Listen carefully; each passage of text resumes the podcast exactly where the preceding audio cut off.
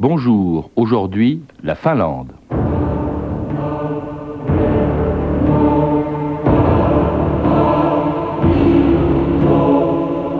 Nous ne sommes plus des Suédois. Nous ne voulons pas devenir des Russes. Soyons donc des Finlandais. Adolf Ivar Arvidsson.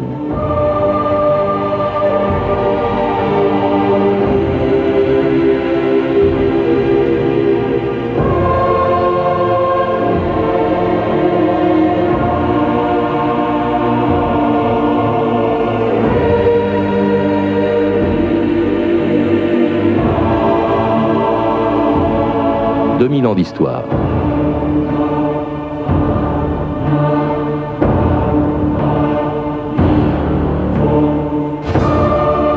Grande comme les trois cinquièmes de la France, la Finlande est avec l'Islande l'état le plus septentrional du monde, un des plus discrets aussi.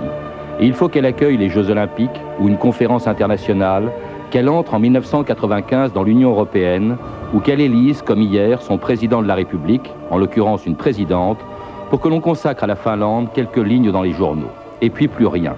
On ne parle plus de ce pays, de ses lacs, de ses forêts, de son soleil de minuit, et de ses 5 millions d'habitants, pas fâchés du reste qu'on les oublie, eux qui pendant des siècles ont dû subir les ambitions de leurs puissants voisins, suédois, allemands ou russes. Des ambitions qui sont à l'origine d'une histoire mouvementée, comme le rappelait le président Kekkonen en 1957, à l'occasion du 40e anniversaire de l'indépendance de son pays.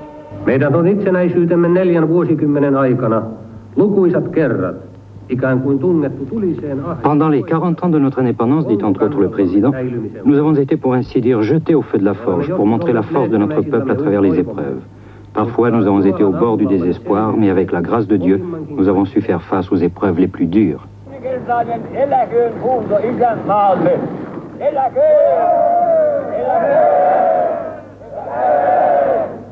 Lorsque nous sommes sortis, Helsinki, la blanche châtaigne du Nord, rayonnait littéralement dans la ténèbre de cet après-midi d'hiver. La foule s'y réjouissait gravement dans une sorte de communion chaleureuse.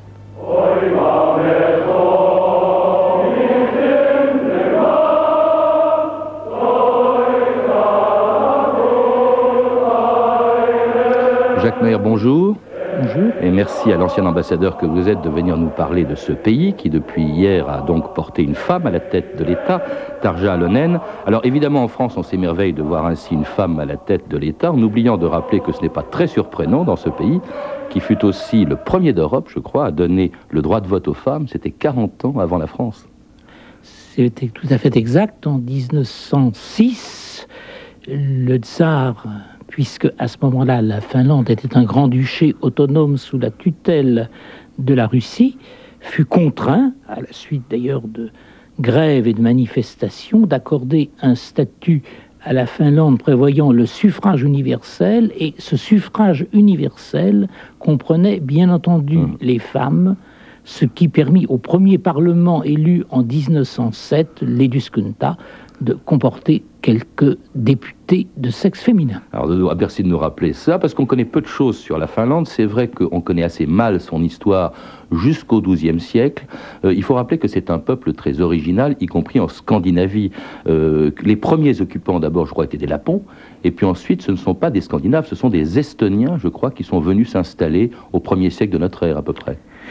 Il y a effectivement des, querelles sur l'origine des premiers habitants euh, de la Finlande. Euh, il faut dire qu'elle a commencé à être peuplée 9000 ans avant Jésus-Christ, lorsque la calotte glaciaire s'est retirée, et que des vagues successives d'émigrants sont venus entre 9000 avant Jésus-Christ jusqu'au début de notre histoire, venant soit du sud, comme vous le rappelez, soit également de l'est. Euh, d'une manière générale, les, spécialistes considèrent que le capital génétique des euh, Finlandais est constitué pour 75%, provient pour 75% du sud et de l'ouest, donc de l'Europe, et pour 25% de l'Est de la région Sibérie-Oural.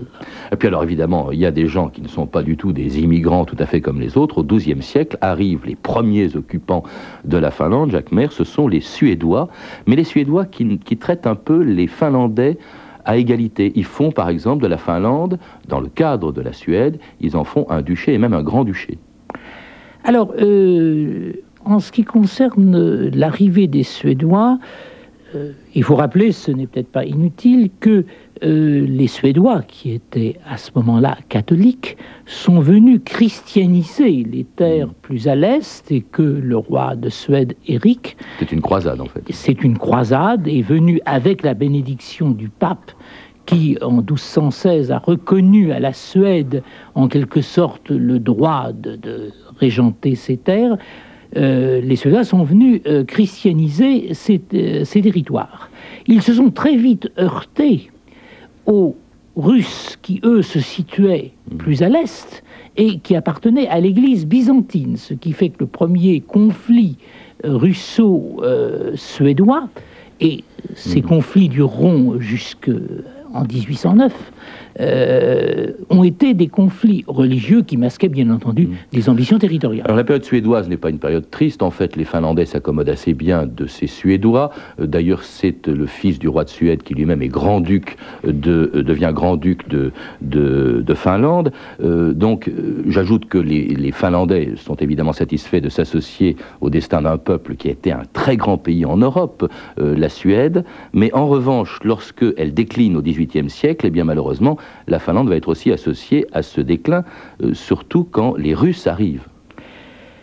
Alors effectivement, euh, les Finlandais, qui étaient traités sur pied d'égalité avec les Suédois, puisque même le Grand-Duché était en réalité presque une fiction. Il n'y avait qu'un seul royaume de Suède, mais euh, tous les sujets de ce royaume avaient le même statut. Les, habitants des provinces euh, finlandaises votaient pour élire d'abord le roi lorsque le roi était héréditaire et ensuite la diète. Euh, les Finlandais ont bénéficié en quelque sorte d'être incorporés dans un État dont la prospérité économique, dont la culture ont rayonné sur l'Europe, notamment hein, autant Gustave Adolphe a joué un rôle de grand, a fait jouer à son pays un rôle de grande puissance européenne au XVIIe siècle. Comme vous le disiez, ce qui a posé problème, c'est que la Suède a été, et surtout à partir du XVIIe siècle, et encore plus du 18e, en perpétuel conflit avec ses voisins. Il s'agissait des Russes, bien entendu, mais aussi des Polonais, des Allemands. Elle a été mêlée à toutes les guerres du nord et du centre de l'Europe, et malheureusement, les Finlandais étaient obligés de servir dans une armée et d'en subir euh, les conséquences. Ils ont été occupés aussi euh, lors de la Grande Guerre du Nord au début du XVIIIe siècle par les Russes, et il en est résulté ce qu'on a appelé la grande période de haine. Hmm. Les Finlandais, à ce moment-là, sans encore acquérir un nationalisme finnois, ont euh, ressenti péniblement cette participation au royaume suédois. Il faut dire que le roi de Suède n'avait pas eu euh, le nez creux puisqu'il s'était associé à l'Angleterre du temps des guerres contre Napoléon. Et quand il y a eu la paix de Tilsit, eh bien les Russes euh, se sont précipités sur la, sur la Finlande en 1807, mais alors ils la traitent aussi avec ménagement, ils en font, ils gardent le principe d'un grand-duché, ce n'est pas un pays vraiment soumis à la Russie contrairement à d'autres.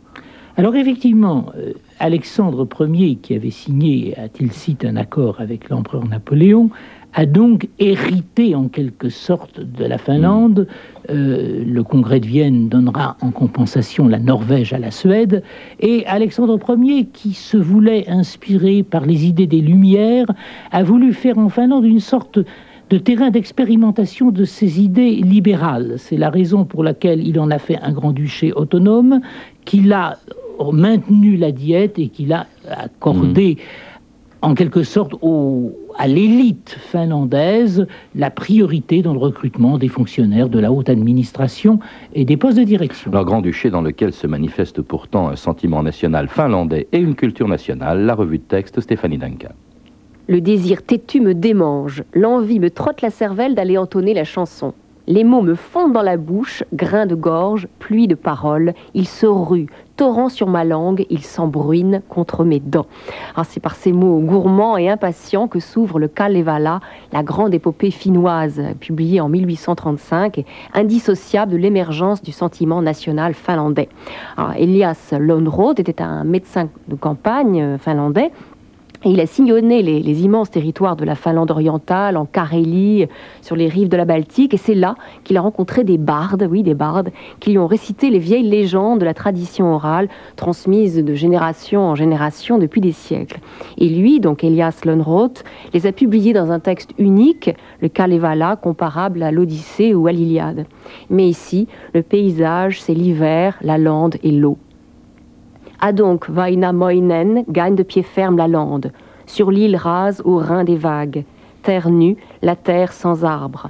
Il y demeure, mainte année, jour après jour, coulant sa vie dans l'île rase, île sans nom, toute nue, la terre sans arbre, etc. Je ne vais pas vous le lire en entier, il y a deux tomes énormes, de 800 pages. Alors à la fin du XIXe siècle, la période de la conquête de l'indépendance est riche aussi en nouveaux poètes de langue finnoise, comme euh, Johannes Linankoski par exemple. J'ai fait un rêve, dit-il, un rêve grand et tragique. J'ai vu un peuple nombreux comme les sables du désert, une race aux multiples tribus. C'était là la grande famille des Finnois dans les steppes de l'Asie.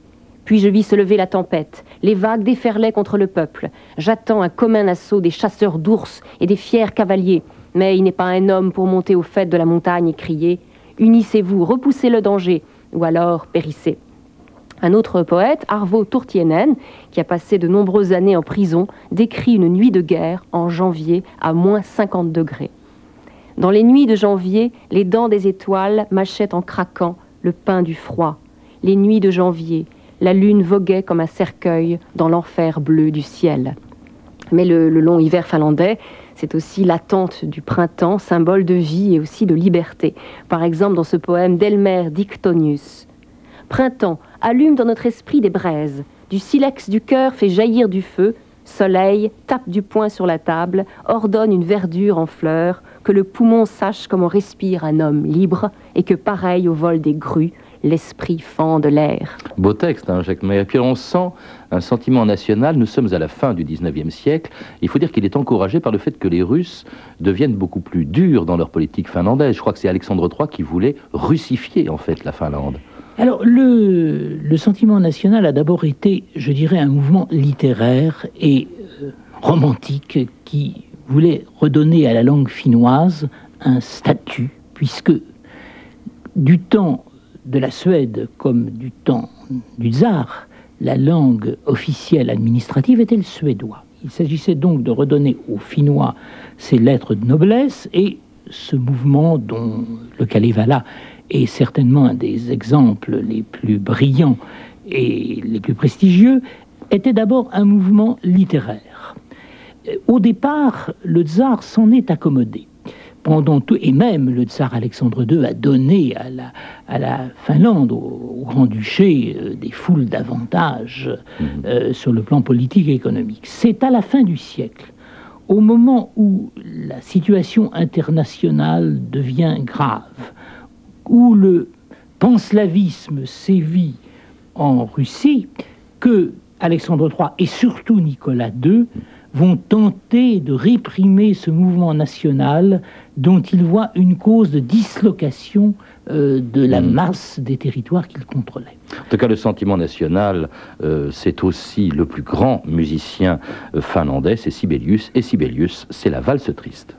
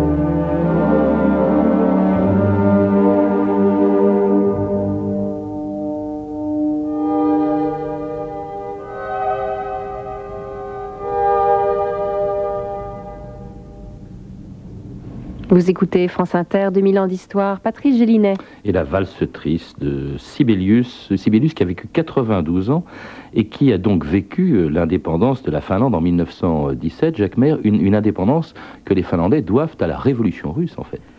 Alors c'est effectivement l'effondrement de la Russie en 1917, la prise de pouvoir par, par le gouvernement provisoire puis par les bolcheviks à la suite de la révolution d'octobre qui permet aux Finlandais de se libérer.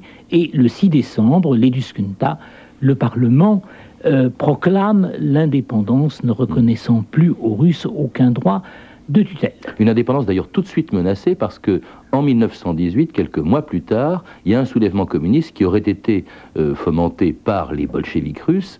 Et là, c'est une première guerre contre la Russie euh, qui se termine en 1920. Mais c'est vrai que tout de suite, on sent que la Russie, même bolchevique, s'intéresse à la Finlande. D'ailleurs, je crois que Lénine, avant la Révolution, était réfugié en Finlande. Oui, euh, il y a eu effectivement une guerre civile très dure opposant les rouges et les blancs.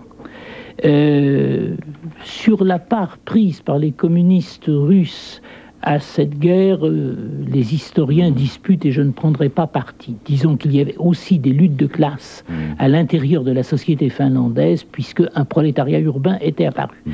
Tant et si bien que cette guerre a été extrêmement cruelle et que euh, l'écrasement des rouges par les troupes blanches et d'ailleurs par les Allemands euh, fera naître une profonde fracture dans la société finlandaise des débuts de l'indépendance. En tout cas, cette indépendance euh, commence en 17.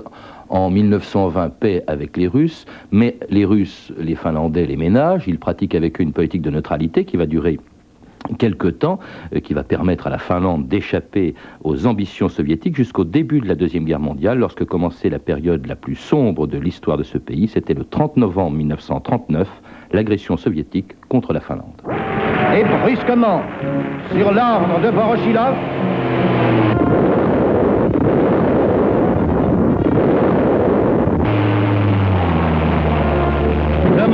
révolté assiste à cette inqualifiable agression. 146 millions d'habitants contre un petit peuple de 3 834 000 habitants.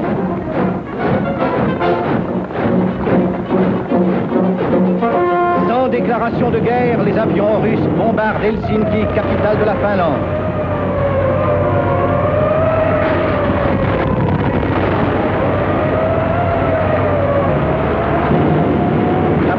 N'a pas été entièrement évacuée. L'on compte déjà de nombreuses victimes parmi les femmes et les enfants. C'était donc l'attaque des Russes au tout début de la guerre, en 1939, une archive pâtée, euh, une agression qui est due au fait que, ne l'oublions pas, à cette époque, Staline est l'allié, en tout cas, a signé avec Hitler le pacte germano-soviétique, donc il en profite pour prendre la Finlande, tandis que Hitler, lui, prend la, la Pologne, la moitié de la Pologne, l'autre moitié, c'est les Russes qui s'en occupent.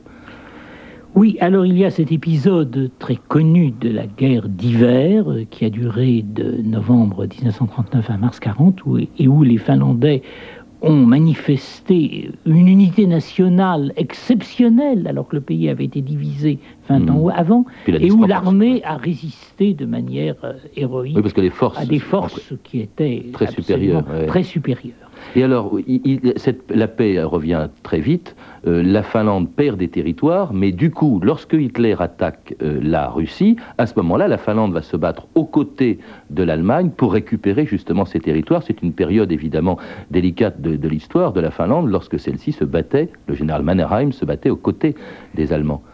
C'est effectivement une période délicate, c'est ce que l'on a appelé la guerre de continuation, puisqu'il s'agissait de continuer la guerre d'hiver et de reprendre les territoires qu'on avait dû céder sous la force. Mhm.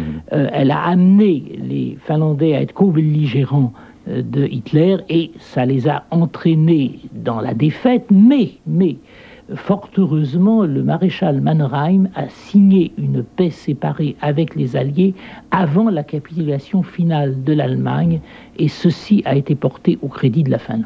En tout cas, la Finlande a été très éprouvée par cette guerre. Je crois qu'il y a eu 86 000 morts, elle a perdu beaucoup de territoire, 420 000 réfugiés sont venus chez elle.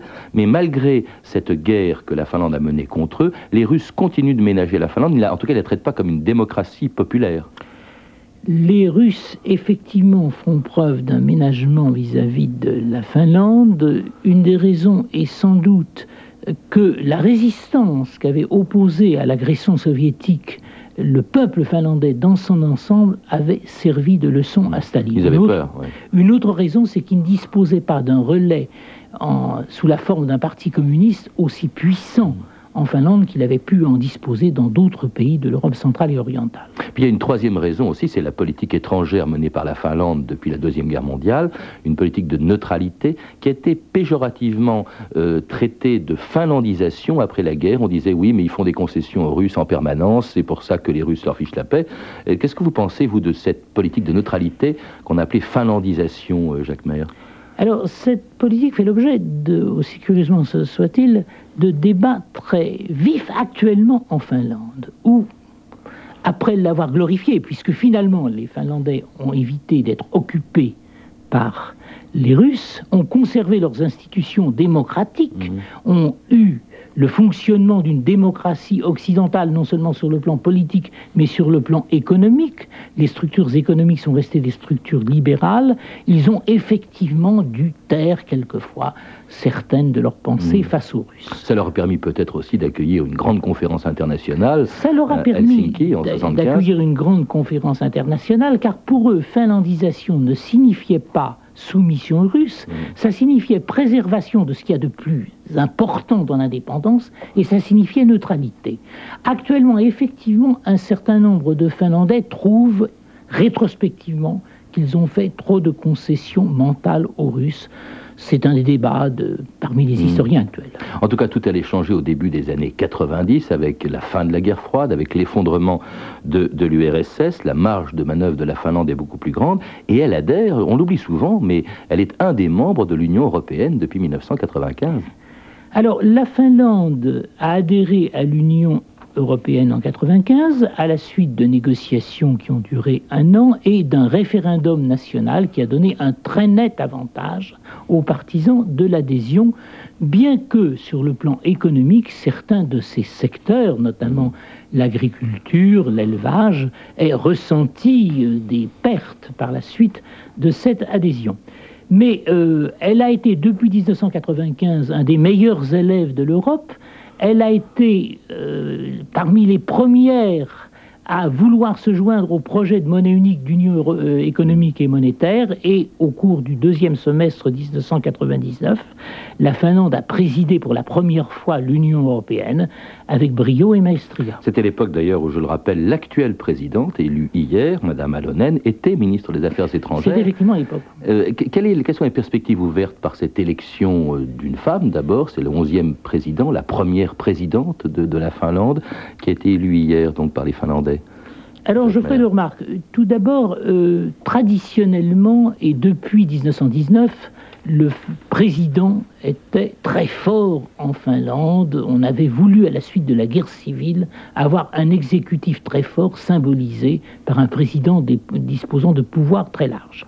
On a maintenu cette situation pendant toute la période où l'URSS était menaçante, car il fallait, face aux voisins russes, quelqu'un qui puisse parler au long de la nation. Il y avait presque une sorte de gaullisme Mm. finlandais dans la personnalisation de la présidence. La nouvelle constitution qui va entrer en action le 1er mars 2000 donne beaucoup moins de pouvoir au président et en donne plus au Premier ministre et au gouvernement. Cela étant, euh, l'élection de Madame Alonen est significative à deux, sur deux points de vue. La première, c'est que le rôle qu'elle a joué à la tête de la diplomatie finlandaise depuis quelques années a certainement été considéré comme un exemple de compétence remarquable par les électeurs. Le second, c'est que la prime au sexe féminin a joué massivement, car le total des partis qui la soutenaient avait fait 40% aux élections législatives. Or, elle vient d'être élue avec plus de 51% des voix. En tout cas, merci Jacques Maire, à la fois à l'occasion justement de cette élection, de nous avoir rappelé, en remontant très loin, l'histoire de la Finlande. Vous le faites dans un livre passionnant euh, qui a été publié à la documentation française en novembre dernier sur la Finlande, un livre qui m'a été très utile donc pour euh, préparer cette émission. À lire également une histoire politique de la Finlande de Seppo Anttila, Osmo Jussila et Jukka Nevakivi, paru récemment chez Fayard. Et puis aussi un livre, Gustave Moritz Amfeld, un ouvrage de Stig Ramel, euh, une grande figure, Gustave Moritz Amfeld, une grande figure, nous n'avons pas eu le temps d'évoquer, de l'histoire de la Finlande, un livre publié aux éditions Esprit Ouvert. Vous pouvez également consulter le très bon article de l'Encyclopédia Universalis, version 5.0, consacré à l'histoire de la Finlande. Vous avez pu entendre des extraits du journal de l'année 40, une archive pâtée disponible en cassette aux éditions Montparnasse. Vous pouvez, vous le savez, écouter également notre émission sur Internet par www.franceinter.com, rubrique 2000 ans d'histoire, ainsi que consulter les archives, références bibliographiques et nous laisser vos remarques et suggestions. Et puis, bien entendu, vous pouvez téléphoner au 08 36 68 10 33, 2 francs 23 la minute. C'était 2000 ans d'histoire. À la technique, Étienne Miska et Isabelle Lalibert. Archivina, Christelle Rousseau. Documentation, Elsa Boublil et Sérine Lorta-Jacob. Revue de texte, Stéphanie Duncan. Une réalisation de Anne Kobilac. Une émission de Patrice Gélinet. Demain, dans 2000 ans d'histoire, le plus français des rois d'Angleterre, Richard Cœur de Lion. Mais tout de suite